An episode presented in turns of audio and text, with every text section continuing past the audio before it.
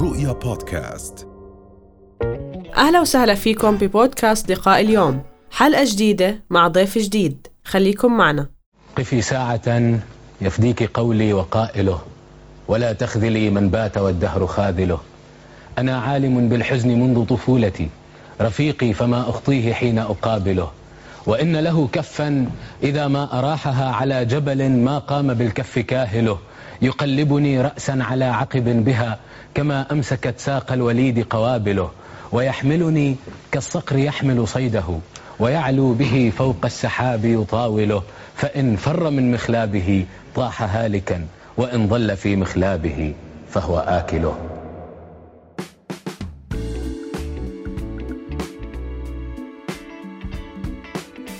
قد إيه جمهور الأردن اليوم بتحسه مختلف عن أي جمهور تاني؟ أو قد اليوم جمهورك بالوطن العربي لما عم بتحرك معك عم بتحرك معك كعائلة كشخص كأشخاص بتعرفك بتعرف الوالدة والوالد الله يرحمهم. أظن أنه ما, ما, ما أصابنا إحنا كأسرة هو قليل من كثير أصاب معظم الأسر في العالم العربي.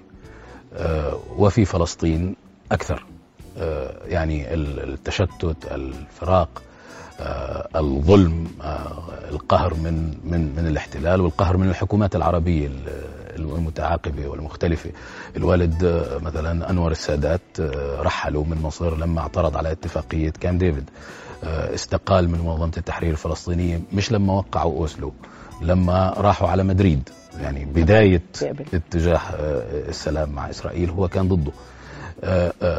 وما ما مررنا به أخف مما مر به كثيرون. يعني ناس وقعت على رؤوسهم بيوتهم. آه ولأنه العالم وهذا مش خاص لفلسطين. يعني اللبنانيين أذتهم نعم. إسرائيل السوريين أذتهم إسرائيل المصريين العراقيين التونسيين السودانيين العالم العربي كله. أنا اشتغلت في الأمم المتحدة في مؤسسة اسمها الأسكوا وهي لجنة تابعة يعني تدير التنمية في منطقة غرب آسيا اللي هي عمليا الدول العربية. كان لما كنت أشتغل هناك كان إحنا العرب حوالي 5% من سكان العالم لكن إحنا 60% من اللاجئين كنا. 60% من اللاجئين وقتها آه كانوا آه عنا أو منا. نعم. آه ف احتمال أن يصبح العربي أي عربي لاجئا هو عشرات الأضعاف احتمال أن يصبح أي إنسان آخر لاجئ. نعم. نعم. فكل من كل منا مهددين. ولذلك في هذا الرابط اللي بتشوفيه ما بيننا وما بين ما بين الناس لأنه إحنا منهم وهم منا. والقضية واحدة وهو الدفاع عن أنفسنا ضد الظلم الذي يدعونا إلى الموت والذي يدعونا إلى الموت وإحنا ساكتين واللي يدعونا للموت وإحنا راضيين واللي يدعونا إن إحنا نتواطأ في موت أنفسنا. يعني نتعاون مع الاحتلال تيموتنا نعم. آه، دكتور آه، تميم حضرتك آه، يعني كونك ابن الشاعر مريد البرغوثي وابن الأديبة رضوى عاشور. يعني درست حصلت على الماجستير في الجامعة الأمريكية في القاهرة وأيضا حصلت على الدكتوراه من جامعة بوسطن في العلوم السياسية. كان عمرك 26 سنة يعني لحتى الواحد يكون عارف توجهه بده يكون عن جد مزروع فيه من هو بطفل. نعم. فبحب أعرف شو تأثرت بهؤلاء الشخصين الرائعين بنقدر نقول المعطائين صادقين بحياتهم. شو تعلمت بتحس منهم يعني هلأ الله يرحمهم التنين. لما تتذكرهم بتقول أنا بشكر ربي إنه هدول كانوا أمي وأبوي لأني تعلمت منهم إيش؟ إني كنت ابنهم هو حظ كبير جدا، كنت محظوظ جدا إني أكون ابنهم وفي نفس الوقت هو ألم كبير جدا لأنه فقدانهم آه، يعني مؤلم زي ألم كل إنسان يفقد أهله. ثم أضيفي على ذلك إنه آه، مستوى التواصل ما بيننا والمحبة ما بيننا لأنه إحنا الثلاثه يعني أنا بحاول أكتب شعر وأكون في الأدب بس عندك اثنين أدباء وابنهم كمان بيحاول يكون أديب. فاللغة الدائرة ما بيننا كانت لغة آه، مختلفة تماما عن اللغة خارج البيت. أيوه. فالغربة آه، بعدهم آه، قاتلة قاتلة تماما. و يعني هذا كمان أحد أسباب الانتقال من بيتهم إلى بيت آخر. كان دائما يشكل لي خسرانا. فأي وقت كان ممكن أقضيه معهم أو مع غيرهم بختار أقضيه معهم لأنه ممتع جدا تكون معهم. صح. جلستهم ممتعة كلامهم ممتع. وكل شيء تعلمت منهم. آه، فلسطينيتي تعلمتها من أمي المصرية. آه، الشعر تعلمته من من من مريد كل شيء تعلمته. حتى كنت طريق كيف بقعد كنت بقعد زيه. الفصحى حبيتها منه. يعني كنت ولد وهو عنده وهو طفل. بشوف لغة مختلفة لما بيقول هالولد لما يقرأ شعر ما حدش بيقاطعه كل الناس بتسمع. آه، هي نفس اللغة لما كنت تتفرج على رسوم الأطفال اللغة اللي أبطالك بيحكوا فيها بالفصحى وبيطيروا وبيدافعوا عن الأرض وهيك. فكأنك لو حكيت فصحى بصير عندك قدرات آه، جبارة. قدرات جبارة بصير ممكن تطير. نعم. فهذا كله منهم. لا لا شيء في آه، آه، جميل إلا منهم. ال- ال- العيوب مني أنا. في ضمة ترجع الدنيا لسنتها. كالبحر من بعد موسى عاد والتأما قد أصبحا الأصل مما يشبهان فقل هما كذلك حقا لا كأنهما. فكل شيء جميل بت تبصره أو كنت تسمع عنه قبلها فهما. هذا الجمال الذي مهما قسى رحما هذا الجمال الذي يستأنس الألم. ب- بسؤال عم بشوفك هلا على طبعا موجود على مواقع التواصل الاجتماعي بشعرك بقصائدك بحسك الوطني والسياسي. هي وسائل تواصل زي ما نقول يعني أنت كمان عم تسمع منهم. نعم. كيف بتشوف الشباب والقضية الفلسطينية بعيون هؤلاء الشباب؟ هل في أمل؟ كيف عم بتشوفهم مع هاي القضية هذول الشباب هيحرروا فلسطين. إذا ما إذا ما حاربوش بعض. حلوة هاي. إذا ما ح- يعني إذا ما وقعناش في حرب طائفية أخرى. سنة شيعة مسلمين مسيحيين أي شيء غير صراعنا مع إسرائيل آه، ففي هذا الجيل تحريرها كلها ممكن. وبدي أستغل آه، وجودي هون أوجه تحية لكل المقاومين في فلسطين وفي العالم العربي للمقاومة في القدس للمقاومة في نابلس للمقاومة في جنين. للمقاومة في غزة للمقاومة في فلسطين المحتلة سنة 48 لكل مقاومة عربية لكل جهة عربية ترى أنه الواقع في فلسطين ظلم لنا جميعا وأنه دفعه هو مسألة آه، حياة آه، أو موت لنا جميعا وأنه لا بقاء لنا مع هذا النظام العنصري النظام الوحيد على وجه النظام الإسرائيلي آه، النظام الوحيد على وجه الأرض الذي يمنح الجنسية على أساس الدين الموروث. انت لو رحتي على الهند وقلتي لهم أنا هندوسي مش هيعطوكي جواز سفر لو رحتي على آه، السعودية قلت لهم بدي آه، أنا مسلم مش وسني مش هيعطوك جواز سفر. إيران قل لهم أنا مسلم شيعي مش هيعطوك جواز سفر. لو رحت على مطار بن غوريون وقلت إنه والدتك يهودية حتى لو مش أنت آه، بيعطوك جواز سفر. وتسكن مستوطنة أخذت من أهلها بال بال بالأرضها أخذت من أهلها قسرا وبتسكن ب- في آه، مباني مدعمة من الحكومة وهي مسروقة. وهذا هذه حالة السرقة هذه حالة السرقة العنصرية اللي اسمها إسرائيل مسلحة بسلاح نووي. آه، إحنا كلنا عايشين آه، تحت رحمة ضغطه زر إسرائيلية. قاهرة 20 مليون إنسان في مرمى صواريخهم النووية وهم اللي بيقول لك إنه إحنا إيران ممنوع يكون عندها نووي. أو إحنا ممنوع يكون عندنا. نووي. وإحنا كلنا عايشين تحت ظل الصواريخ النووية الإسرائيلية وعايشين يعني على حسن نيه من ينتخبوا هؤلاء المستوطنون رئيس الوزراء نعم. عندهم. آه، فهي مسألة حياة وموت طب- وتغير الوضع الديموغرافي في فلسطين الآن بما يجعل مشروع إسرائيل فاشلا. يعني شو ظل ما عملتوش إسرائيل لتنتصر؟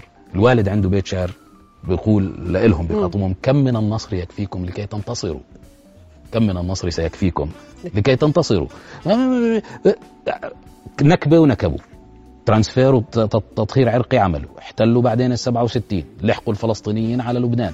قصفوا مفاعل نووي في العراق. قصفوا منظمة التحرير في تونس. قصفوا مصنع في السودان. حاربوا مصر 20 مرة. حاربوا لبنان 20 مرة. وإلى الآن أخطر مكان على الإنسان ال- اللي كانت مفروض أنشئت إسرائيل ليأمن اللي هو الإنسان اليهودي. نعم. آه، و- وإسرائيل هي عدوان حتى على الفك على على الدين اليهودي وعلى اليهود الطيبين في العالم. يعني هي هي شر لا شر في الدين والشر في النظام السياسي. بس هي انبنت على أساس إنها مأمن ليهود العالم. هي أخطر مكان الآن يعيش اليهودي فيه. ويعيش. فيه العربي. آه هي خطيرة على كل سكانها. ف ه- هذا كل اللي فعلوه فشل. الآن نحن أغلبية ديموغرافية العرب أغلبية ديموغرافية في فلسطين التاريخية. إحنا أكثر منهم بحوالي 200 ألف اليوم. تمام. مش هنصير. مم. وإحنا أقل مالا وأصغر سنا. مم. فإذا صارت مواجهة ما بين الكتلتين الديموغرافيتين في فلسطين الغزاة وأهل البلد فإن هذا البلد لن يكون ممكنا أن يحكم. نعم. لا في تنمية اقتصادية هتكون فيه ولا استقرار سياسي. وفكرته نفسها ستسقط. هذا المشروع هم عارفين إنه سقط. وليس أمامهم الآن إلا حلين. تغيير هذا النظام العنصري. بحيث وتغيير قانون الجنسية تحديدا اللي يمنح الجنسية على أساس الدين الموروث ويسلبها من أهل البلد ويحطوا قانون زي قانون أي قانون بلد إيطالي مثلا أي حدا جدوده مولودين في فلسطين يكون مواطن. وشوف مين اللي جدوده مولودين في فلسطين ويقدر. يثبت. نعم. نعم. يا بيعملوا هيك وبالتالي فكرة الدولة الصهيونية تسقط تتغير. لكن ما حدش يموت تقومش حروب.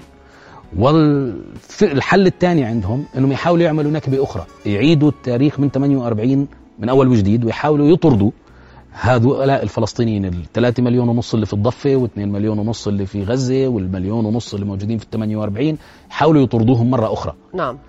آه، هذا رعب. لكن ال- الوضع الديموغرافي الآن والفرق التكنولوجي ما بين إسرائيل وخصومها والتحالفات الإقليمية.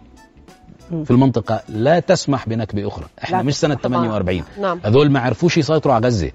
لما دخلوا لبنان خرجوا منه. وبتعبوا تيسيطروا على مخيم جنين. نعم. ف و و و و وتدرب الشعب الفلسطيني على القتال والمقاومة الآن آه، أكثر منه سنة 36 أو سنة 48 نعم. لو أنا قبل 50 سنة قلت لك الفلسطينيين هيصنعوا صواريخ في في مخارط البسكليتات ويقصفوا فيها يسكروا نعم. فيها مطار بن غوريون كان أكيد. خيال هذا. نعم. وهذا رغم حصار مصري مثلا مفروض على غزة. ولكن أيضا رغم الحصار القدرات الاستراتيجية للمقاومة الفلسطينية تتطور وهذا صار في حرب 21 اللي طبعاً. فاتت. ونحكي على العالم العربي كله كمان. من سنة 48 ما مرش 10 12 سنة من غير احتكاك تبدأ إسرائيل. ما فيش طفل عربي صح. مر 10 سنين يعني مر من الطفولة للمراهقة من غير ما شاف إسرائيل بقتلوا أطفال قده صحيح. 48 56 67 نعم نعم. 78 اجتياح لبنان 82 الانتفاضة 87 آه، آه، آه، قصف لبنان في 93 و96 دائما. والانتفاضة في 2000 وبعدين حروب ضد غزة 2008 2012 2014 2021 صحيح. ولكن أيضا هناك وعي أكبر صار عند الشباب اللي إحنا كنا يعني زي ما بنحكي ونفكر إنه هن نسيوا القضية، الشباب الموجودين اليوم يعني ال- الفتية الموجودة، الفتيات والشباب الموجودين في بالخارج. إذا نسيوا الجيش الإسرائيلي بذكرهم. بذكرهم. بس اليوم إحنا عم نشوفهم اليوم على شبكات التواصل الاجتماعي. كان لهم دور وما زال لهم. دور كثير كبير. وين بس على شبكات التواصل الاجتماعي؟ آه، عارين الأسود اللي إسرائيل آه، عمت آه، كم أعمارهم؟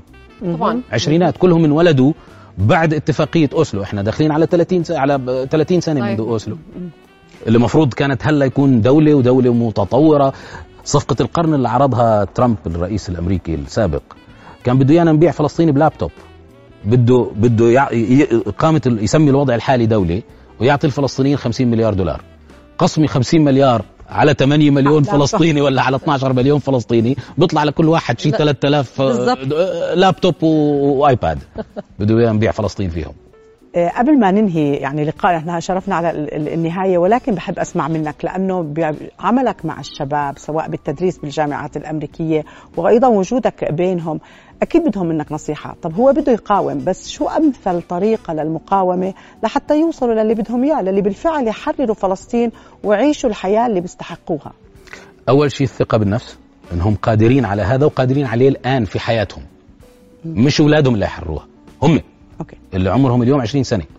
وعلى فكرة كان ممكن تتحرر بعد 2011 يعني من 2011 لهلأ لولا الأمة دبت في بعضها في حرب أهلية طائفية لم يكن لها هناك أي داعي المسؤول عنها طرفاها آه، وأنا متعاطف مع كل الضحايا العزل فيها من كل الطوائف ومن كل الأطراف. آه، وطبعا المسؤول الأكبر في أي دولة هو من يسمي نفسه المسؤول الأكبر فيها. يعني حاكمها هو بسمي نفسه أنا المسؤول الأول.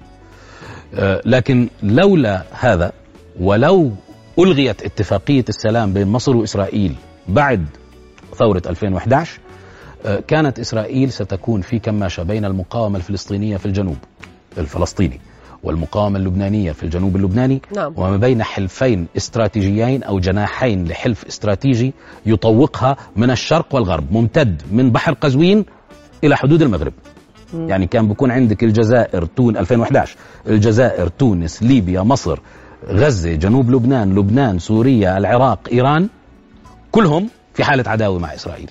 لم تكن إسرائيل في مثل هذا الوضع الاستراتيجي منذ سنة 48 فلما بقول فرصة إنه إنه إنه في إمكانية لتغيير النظام السياسي المسمى بدولة إسرائيل إحنا مشكلتنا يا سيدي قانون واحد. القانون اللي بي به تصير إسرائيل إسرائيل قانون الجنسية. نعم. هذا إذا بتغير بيرجع 7 8 مليون لاجئ فلسطيني على 7 مليون فلسطيني في الداخل. بصير عندك أغلبية كاملة ساحقة فلسطينية في هذه الأرض. لا علمها بيكون هذا العلم ولا اسمها هذا الاسم ولا سياستها هي السياسة ولا جيشها هذا الجيش. رؤيا بودكاست.